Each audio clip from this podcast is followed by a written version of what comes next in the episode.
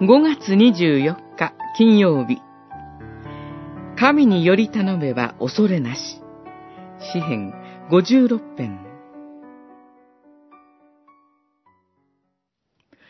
神の御言葉を賛美します。主の御言葉を賛美します。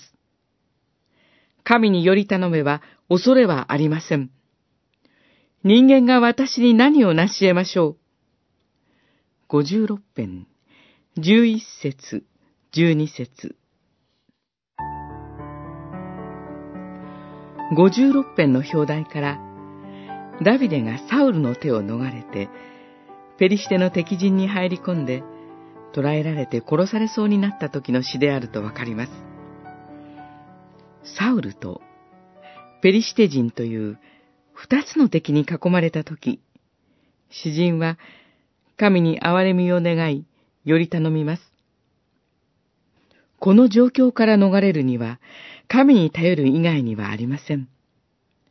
神はこの苦難をご存知です。状況は敵に囲まれていたとしても、神は私を見捨てられないと信じるとき、人は安心感を得て神を賛美します。詩人は涙を流しながら、神よ、私を憐れんでくださいと祈ります。状況は敵に取り囲まれていますが、それはただ敵の攻撃から救い出してくださいとの祈りではないでしょう。彼は心の奥底で人を恐れてしまう自分、神により頼めない自分がいることを知って、自分の魂の救いを願うのです。その時、彼は神を呼び求めます。目には見えなくとも、私を救い出してくださる神は、私の味方だと悟るのです。